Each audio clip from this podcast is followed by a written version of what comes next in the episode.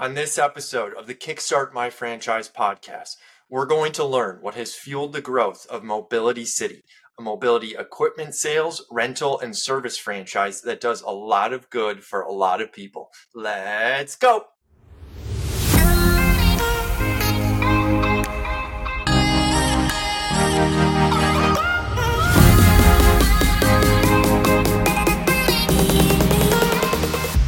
On today's episode, we have a very exciting guest. She is the CEO of Mobility City.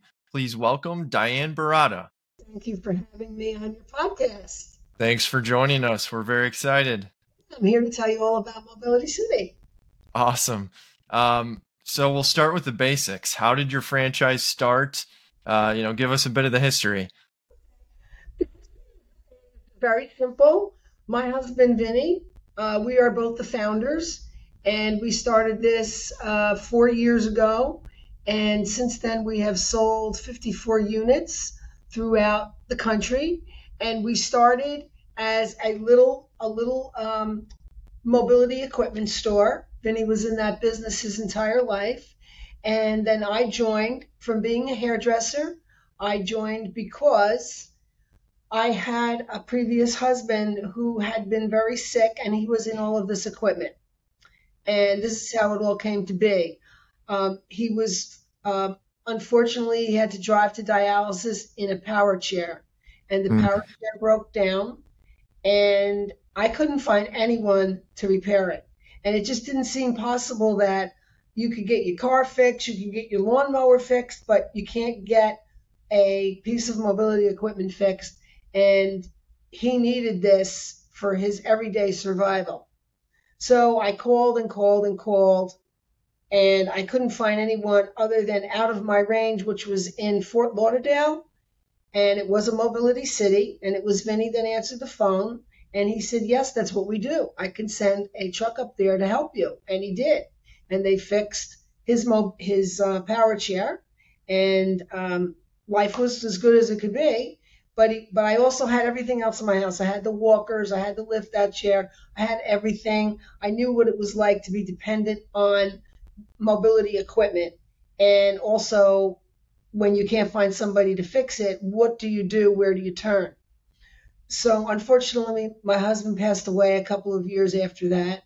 I never knew Vinny, never met him. I only met the technician, and um, my best girlfriend convinced me to go on to the dating sites and meet someone. So I was very fortunate. I met a Vinny Baratta and he invited me for dinner.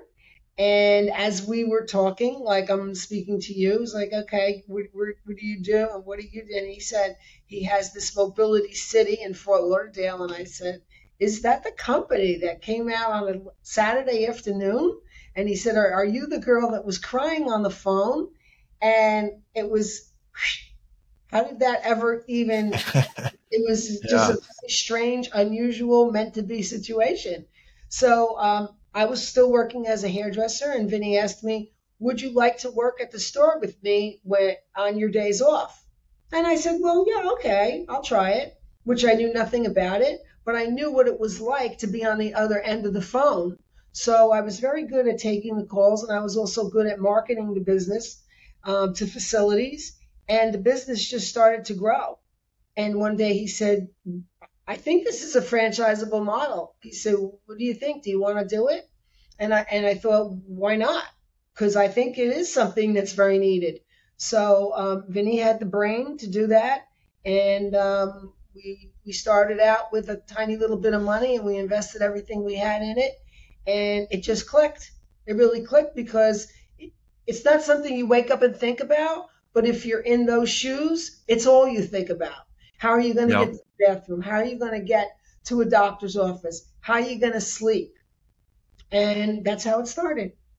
Awesome. Yeah, what a fantastic story and I think it's it kind of goes along the the line of the riches in the niches um, you know, slogan that's one of those industries that you don't really think about a whole yeah. lot unless you're in that situation, but there's obviously huge demand for it. There is. Can you talk a little bit about the types of services you guys offer? Are you selling actual equipment? you know what what will people find is there a retail location yes we have a beautiful retail location everybody has a mural up of a piece of their city and what it looks like of course we're located the home office here in boca raton florida so we have a picture of palm trees and the beach and the and the water and it's beautiful and we also have a racetrack and the racetrack is for people to come in and pick out a scooter of their choice and drive it and see if it fits their needs, their height, their weight. Um, so we sell equipment out of our um, out of our store lo- our storefront locations. We also rent equipment and we also repair. So if your mother or your grandmother was in a piece of mobility equipment and obviously she couldn't get it to us for repair, she calls us and we come out to your home or facility and we do repairs. So we do everything that's needed for you to be extend the quality of your life and even if it's in some little way. Mm-hmm. Fantastic. And what is a typical split, you know, across those different service lines? I, am sure it varies a lot by location, but is it roughly, you know, a third, a third, a third, yeah, or like how do you? It is typically a third, a third, and a third. We do a lot, a lot of rentals. There are people that want to buy something and they're still a little hesitant. Do they need it? Do they like it? Do they really want it? Um, so I say, you know what? Rent it for a weekend and see what you think. See how you can manage. Uh, you know, what is it going to do for the quality of your everyday life? So um, rentals are about a third. Um, repairs are definitely a third. Could be even more because we have over a hundred and 25 national accounts. So all of these manufacturers in this country, um, we are affiliated with them. We're on their some of their websites. That if they're having a problem with their piece of equipment, they'll look up your zip code and they will send the customer to us. So we do white glove deliveries, we do repairs. Um, so the service, the rental, that is, I would say they're all equal parts of, uh, of our rev- revenue stream.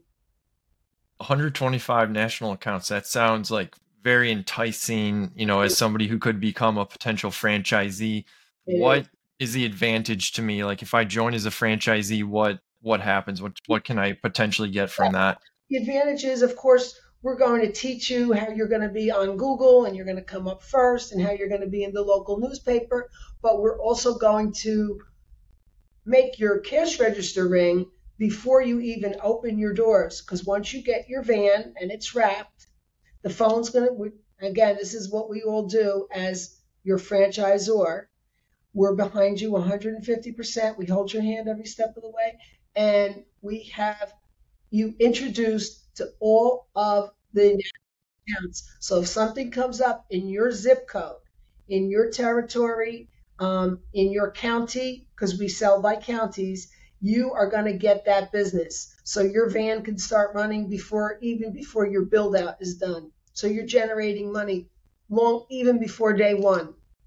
Fantastic. And what is the total investment required, you know, to get one of these up off the ground? Um, well, your franchise fee is going to start at about sixty-seven thousand five hundred because the idea is we want you to service at least a million people or more because obviously not everybody is in mobility equipment like everybody mm-hmm. eats McDonald's and Wendy's. So we like to sell large territories and we go by counties and counties that are a million people, or we will give you um, we will give you a group of counties that's going to equal 1 million people or more. But you're all in fee with everything your van, your inventory, your working capital, everything that you need to just turn the key and walk into Mobility City, I would say you're looking at anything from 250 on the low side to 300,000 on the high side. And that's your all in figure. Great. Fantastic.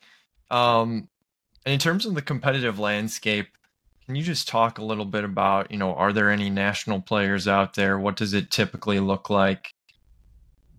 There, there's national players, but not really in our space because no one has the national contracts that we have. So I have to say that does make us stand out from the rest. Second of all, of course, you have competition. You have a lot of mom and pops. You have people that are going to um, want to service your equipment or sell you something like like a small pharmacy that sells a chair or two or a scooter or two. And maybe if you brought in your um, your scooter something that wasn't working they may repair it. But um, it, that's not really competition because they just don't have everything that we have going for us as far mm. as the national accounts and our advertisement when you go on google you're going to come up first you're going to be in the, in your local newspaper. We run a large um, full page ad. People walk in the door with the ad all the time because our demographics still read the newspaper and they look at the newspaper for ad for um, uh, the ads for um, coupons and for sales. Mm. So I have to say that we do stand out in the crowd different than the other people in the industry, but you're going to have competition in every business. Otherwise, it wouldn't be a needed service. Mm-hmm. And in terms of who you guys are looking for, you know, what is an ideal franchisee? Can you talk about some of those characteristics that you're looking for? Um, if I could pick, you know, if I could paint a picture of the perfect person, it would be someone with an entrepreneurial spirit, someone that wants to really uh, be successful and wants to um, invest in their self and grow their business um, more than just one, multiple stores. We have a lot of owners that are that are doing two, three, four, and five locations because they found it that it's very, um, you know, it's very serviceable to their lifestyle. They like it, and um, I would, I mean, you know, it could be anybody. We have we have people from school teachers to IT people to all different types but that entrepreneurial spirit if you have if you have it in here and you have a heartfelt here for helping someone that's not as fortunate um, it, tim as we are you know we take it for granted. You get out of bed in the morning and you rush to the bathroom and there are so many people out there that can't do that. So mm-hmm. if, if you can help somebody and feel it here and still earn a strong living doing it i would say that's the person we like. Fantastic um, you mentioned lifestyle there. In terms of you know what the day to day looks like for an owner, um, can you maybe just talk at a high level on the types of activities that they typically do and how that varies between somebody who might you know own one location versus three? Sure. Well, uh, we want our owners to run the business. We want them to manage the employees. And if they have to go from one location to another location, that's okay, but they have to make sure that you have the, the, the right foundation in your locations. So your employees are, your staffing is very, very important. So here at Mobility City in Boca Raton, we live about three miles away, which I encourage everybody to live close to their location so that you can be there in this case of someone has an emergency we like to come into the store and help people, even if it's on a holiday. We'll we will do that. Um, you know, we start at nine nine to nine to five, and on Saturdays it's ten to two. And you come in and you get your store going, and you get your vans loaded um, because they're out for the day with doing um, either local either local work, either local service work, deliveries, or contracts or national contracts. So so your day's busy from from beginning to end, and then you have to have your floor person, the person that your customers, and make them feel comfortable and see what they need and how you can help them. And the phone's ringing, so you're doing rentals and you're doing um, you're doing repairs. So it's a busy day. Which, Sounds like it. your business, you want you want it to right. Be. Sounds like it. Um, last question in terms of you know the item 19 that's something that's always of high interest to a lot of people. Are you able to comment at all uh, about you know what people might see in your item 19 absolutely. Um, our item 19 is going to show um, it, it, shows the item 19 comes from the corporate center which is right here in boca raton. And it shows a store in a two year um, in two years close to a million dollars or more.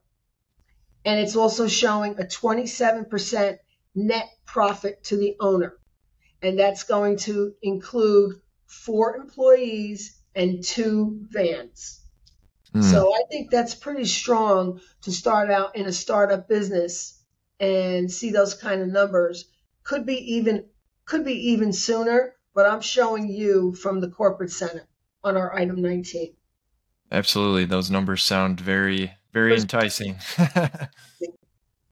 awesome. Well, thank you so much for joining us today. We really appreciate your time um, and looking forward to continuing to do business with you. Oh, you're very welcome. You're very welcome, Tim. It was my pleasure. And I hope that anyone that you're working with out there will at least give us the opportunity to show you a PowerPoint presentation. Because, like I said before, this is not the business that you wake up and say, okay, I want to repair wheelchairs.